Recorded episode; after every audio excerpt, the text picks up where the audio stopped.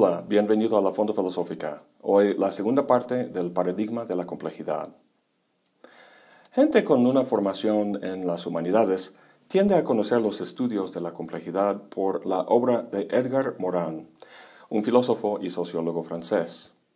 En los comentarios al primer video, algunos preguntaron por él y pensaba que debería señalar que no conozco muy bien su pensamiento. He leído muy poco al respecto, la verdad.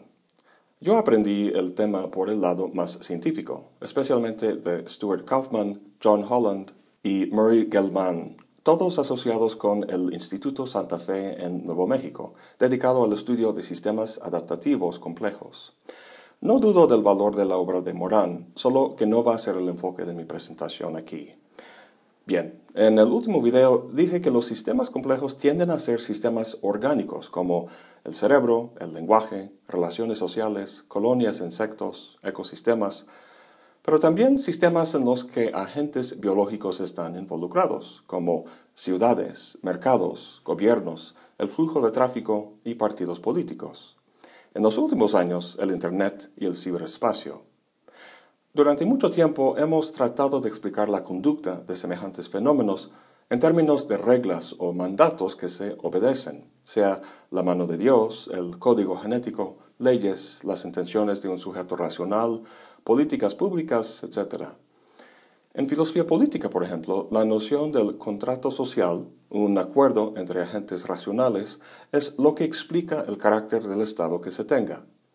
El paradigma de la complejidad plantea otra forma de entender la conducta de estos sistemas.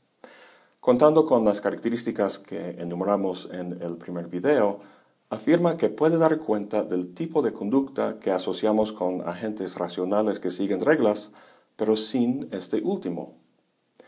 Sea una colonia de hormigas o una economía, un sistema complejo se encuentra en un entorno con el que está relacionado. Para poder sobrevivir, tiene que adaptarse a cambios en el entorno. Un sistema que no se adapta muere. El cerebro es un ejemplo perfecto y muy bien estudiado. La estructura del cerebro, es decir, las conexiones entre las neuronas, está cambiando constantemente de acuerdo con la experiencia y el aprendizaje. ¿Qué es lo que determina que una conexión se haga y otra se rompa? ¿Tus intenciones conscientes? No. ¿Viste la película Hombres de Negro? Hay una escena donde toman un extraterrestre que han matado y le abren el cerebro y ahí adentro encuentran a un pequeño extraterrestre dirigiendo las cosas, lo que en el siglo XVI y XVII llamaban un homúnculo. La pregunta obviamente es, ¿quién o qué está dirigiendo las actividades del homúnculo? Las ciencias de la complejidad evitan por completo el inevitable regreso al infinito que esto implica al afirmar que los mismos elementos del sistema bastan para cambiar su propia estructura. Entonces, la capacidad de autoorganización sin un diseñador o operador externo es una capacidad que cualquier sistema compleja necesita para sobrevivir. Otra relacionada con esta es la de almacenar información sobre el entorno. El cerebro está conectado a diferentes sentidos, la vista, el oído, etc., que captan información sobre el entorno, pero ¿cómo se representa esta información de forma significativa para uso en el futuro? El cerebro no es como el escritorio de tu compu. No tiene carpetas en las que se encuentran tus fotos y otras en las que están archivos de audio. Al nivel de las neuronas no vas a encontrar imágenes o ondas auditivas. Pasemos primero a ver dos formas de explicar el proceso de la representación. La primera es un modelo que se ha investigado mucho en las últimas tres o cuatro décadas en el campo de la inteligencia artificial. Se llama sistema de símbolos basado en reglas. Tu computadora es un ejemplo de semejante sistema. Cuando juegas ajedrez con tu compu, tiene que representar lo que sucede en su entorno, o sea, tus jugadas, y tiene que responder. ¿Cómo lo hace? Recuerda que los sistemas se componen de elementos. En la computadora, los elementos son unos y ceros. Estos son los símbolos. Estos símbolos pueden combinarse para formar diversos patrones. Se combinan en función de reglas, en este caso las reglas del ajedrez que están programadas en tu computadora. Ahora bien, Lo que tú ves en la pantalla no son unos y ceros, sino representaciones gráficas de los mismos hechas para que se parezcan a las piezas físicas del ajedrez.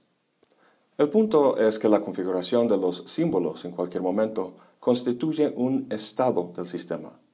Tu jugada cambia el estado del sistema, lo cual activa las reglas aplicables que luego transforman el sistema del estado actual a uno nuevo, uno que incorpora la jugada de la compu. Las reglas definen todo estado posible del sistema. Expresando esta idea en términos de lenguaje, si cada símbolo representa a una palabra en un idioma, entonces las reglas del sistema, lo que en el caso del lenguaje se llama la gramática, determinará las diversas combinaciones de palabras que pueden hacerse. Lo importante en todo esto es que hay un conjunto de reglas que rige cómo los símbolos o elementos del sistema pueden relacionarse entre sí, estas reglas son la programación que se instala en un robot o una computadora. La programación es centralizada. Si el CPU falla, todo el sistema falla, como seguramente has experimentado con tu computadora. Sistemas entendidos en ese sentido pueden, sin duda, adaptarse a cambios en su entorno, pero la pregunta es si el lenguaje y el cerebro humano funcionan así. Los robots y las computadoras hacen cosas maravillosas, pero su conducta es rígida y predeterminada. ¿Qué pasa si algo novedoso sucede en el entorno que el programador no haya contemplado? ¿Pueden semejantes sistemas aprender? Hasta el momento parece que no. Entonces, ¿cómo dar cuenta de la conducta del cerebro humano que sí puede aprender? Pues hay otro modelo que se llama el conexionismo. Por el nombre, vemos que este modelo se centra en las conexiones entre los elementos del sistema. En el modelo anterior, las conexiones se rigen por reglas que vienen de fábrica, por así decirlo. En este modelo no. Tomemos como ejemplo los elementos del cerebro, las neuronas. Desde un punto de vista funcional, ¿qué hacen? Pues cada neurona puede verse como un simple procesador que calcula la suma de toda la información o input que le llega de otras neuronas con las que está conectada. Si esta suma alcanza cierto umbral de intensidad, la neurona genera un output, lo cual pasa a la siguiente neurona como un input. Si no llega a este umbral, no hace nada. La conexión entre dos neuronas es una sinapsis. Al conducir la señal de una neurona a otra, la sinapsis puede hacer que la señal excite o inhiba la neurona receptora. Entonces, Información de uno de los órganos sensoriales, como los ojos, llega al cerebro donde pasa por la red de neuronas, cada una sumando los, inputs y generando outputs, lo cual es conducido a cierta parte del cuerpo, como un músculo, para mover el organismo. ¿Por qué no existen conductos directos entre los sentidos y los músculos? ¿Por qué pasa todo por el cerebro? Bueno, no todo pasa por el cerebro. Hay reflejos como el reflejo rotuliano que funcionan de forma directa e inmediata. Pero es una conducta muy sencilla. Si toda la conducta del ser humano fuera así, el hombre sería como un robot, muy rígido. La gran variedad y sutileza que demuestran actividades como tocar el violín o tener una conversación requiere de recursos más complejos. Por ello, la mayor parte de la información que captan los sentidos pasa por la compleja red de neuronas. Pero, ¿qué es lo que posibilita que tenga outputs tan variados y sutiles? La respuesta reside en la sinapsis. La conexión entre dos neuronas cualesquiera tiene cierto peso, lo cual puede ser positivo o negativo. Este peso determina la fuerza de la influencia de una neurona en otra. El valor del output que una neurona genera es determinado por dos cosas. Los valores de los inputs que llegan de otras neuronas y los valores de los pesos actuales en la red de neuronas. Tomemos un ejemplo sencillo. En vez del cerebro y sus neuronas, tenemos una simple red de nodos electrónicos que por un lado está conectado con un sensor de luz y por el otro con una lámpara. La función de este sistema es, obviamente, prender la lámpara cuando el ambiente está oscuro y apagarla cuando hay luz. Lo puede hacer si la red cuenta con el conjunto indicado de pesos. Pero ¿de dónde vienen los diferentes valores de los pesos? Sin duda, un agente externo los podría establecer, como el programador de un sistema formal, pero recuerda que nos interesa un modelo en el que el sistema no requiere de semejante agente. Queremos dar cuenta de los sistemas que pueden auto-organizarse. En 1249, un hombre que se llama Donald Hebb propuso una solución interesante. Dijo que el peso de una conexión entre dos neuronas va en función de la frecuencia de su uso. Si se usa mucho, se fortalece y tiene mayor peso. Si es una conexión inactiva, se pierde fuerza y empieza a decaer. En inglés, los físico-culturistas dicen use it or lose it, o sea, en referencia a los músculos, si no lo usas, lo pierdes. Entonces, de esta manera, una red puede desarrollar estructura basado únicamente en la actividad de las neuronas respondiendo a información local. ¿Has intentado aprender un idioma extranjero? Cuanto más lo usas y practicas, más se fortalecen las sinapsis que transmiten esa información. Bien, apliquemos esta idea a lo de la lámpara. Inicialmente, la red de nodos electrónicos tienen conexiones aleatorias entre sí, es decir, el peso que cada conexión tiene es aleatorio, por lo que no puede llevar a cabo la función de prender o apagar la lámpara. Para entrenar la red, cada vez que se oscurece, la lámpara tiene que prenderse, ahora sí, por un agente externo. Al estar prendida la lámpara, las neuronas de output de la red serán forzosamente activadas, condición que se asociará automáticamente con el input correspondiente. O sea, el input es ausencia de luz o oscuridad y el output es la lámpara prendida.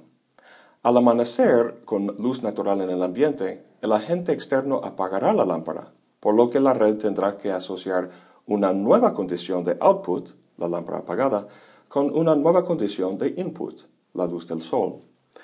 Al repetirse este ciclo varias veces, la red ajustará sus pesos internos sin la intervención de un agente externo. Y así la red está entrenada y puede llevar a cabo la función por cuenta propia. Utilizando el mismo proceso, la red puede aprender a hacer otras cosas. ¿Alguna vez has recibido correo basura en tu bandeja? Claro, a todos nos toca. Pues muchas apps de email tienen filtros para identificar los correos no deseados y mandarlos directamente a la basura. La app de Apple dice lo siguiente. Mail analiza los mensajes entrantes para identificar correo no deseado y luego resalta los mensajes con color y una tira a través de la parte superior del mensaje. Cada vez que confirme un mensaje como deseado o no deseado, Mail podrá identificar el correo no deseado con más precisión. Lo que describe aquí es precisamente el proceso que describe el modelo del conexionismo. El sistema ajusta los pesos de su red de acuerdo con el output indicado por el usuario, o sea, si lo coloca en la basura o no. Sea en este ejemplo o el de la lámpara, la red de nodos no está siguiendo las instrucciones de un CPU para transformar su configuración, sino que cada nodo está ajustando su peso de acuerdo con información local. El agente externo que mencionamos no es equivalente a una programación central, como vimos en el modelo anterior. El proceso de aprendizaje por el que pasa el mecanismo de la lámpara y la app de email es el mismo por el que pasan alumnos en una escuela. El agente externo es el maestro. El maestro da información en clase, el input y el alumno escribe trabajos o toma exámenes, el output. Y mediante el uso de calificaciones, el maestro entrena al alumno a asociar de forma exitosa cierto input con cierto output. Lo mismo pasa en la naturaleza. La madre naturaleza es la gran maestra de todos nosotros, tanto a nivel individual como a nivel de la especie, pensando en la selección natural de Darwin. Para finalizar, sea en las neuronas del cerebro o los nodos electrónicos del mecanismo de la lámpara, a nivel de la neurona o nodo individual no se puede discernir ningún comportamiento complejo. Es solo al nivel del sistema de neuronas donde se encuentra la posibilidad de conducta compleja y adaptativa. La conducta compleja emerge no como consecuencia de la aplicación de reglas, sino como consecuencia de la interacción de muchos elementos sencillos procesando información local. En el próximo y último video en esta serie, quiero tomar lo que hemos visto sobre el conexionismo y aplicarlo a las nueve características sobre sistemas complejos que vimos en el primer video. Lo que en especial me interesa es el hecho de que esos sistemas operan bajo condiciones lejos del equilibrio. Pero, ¿qué tan lejos? Si hay demasiado equilibrio, el organismo pierde la capacidad de adaptarse. Pero si se pierde todo equilibrio, el organismo se encuentra en una condición caótica que lo descompone. La inteligencia humana parece encontrarse en un continuo entre dos extremos. La rigidez de la conducta robótica, por un lado, y un caos esquizofrénico por el otro. ¿Cuáles son los mecanismos a través de los cuales un sistema complejo como el cerebro humano se mantiene en una condición de vitalidad y crecimiento? Eso será el tema del próximo video. Eso es todo por hoy. Gracias por acompañarme. Hasta la próxima y buen provecho.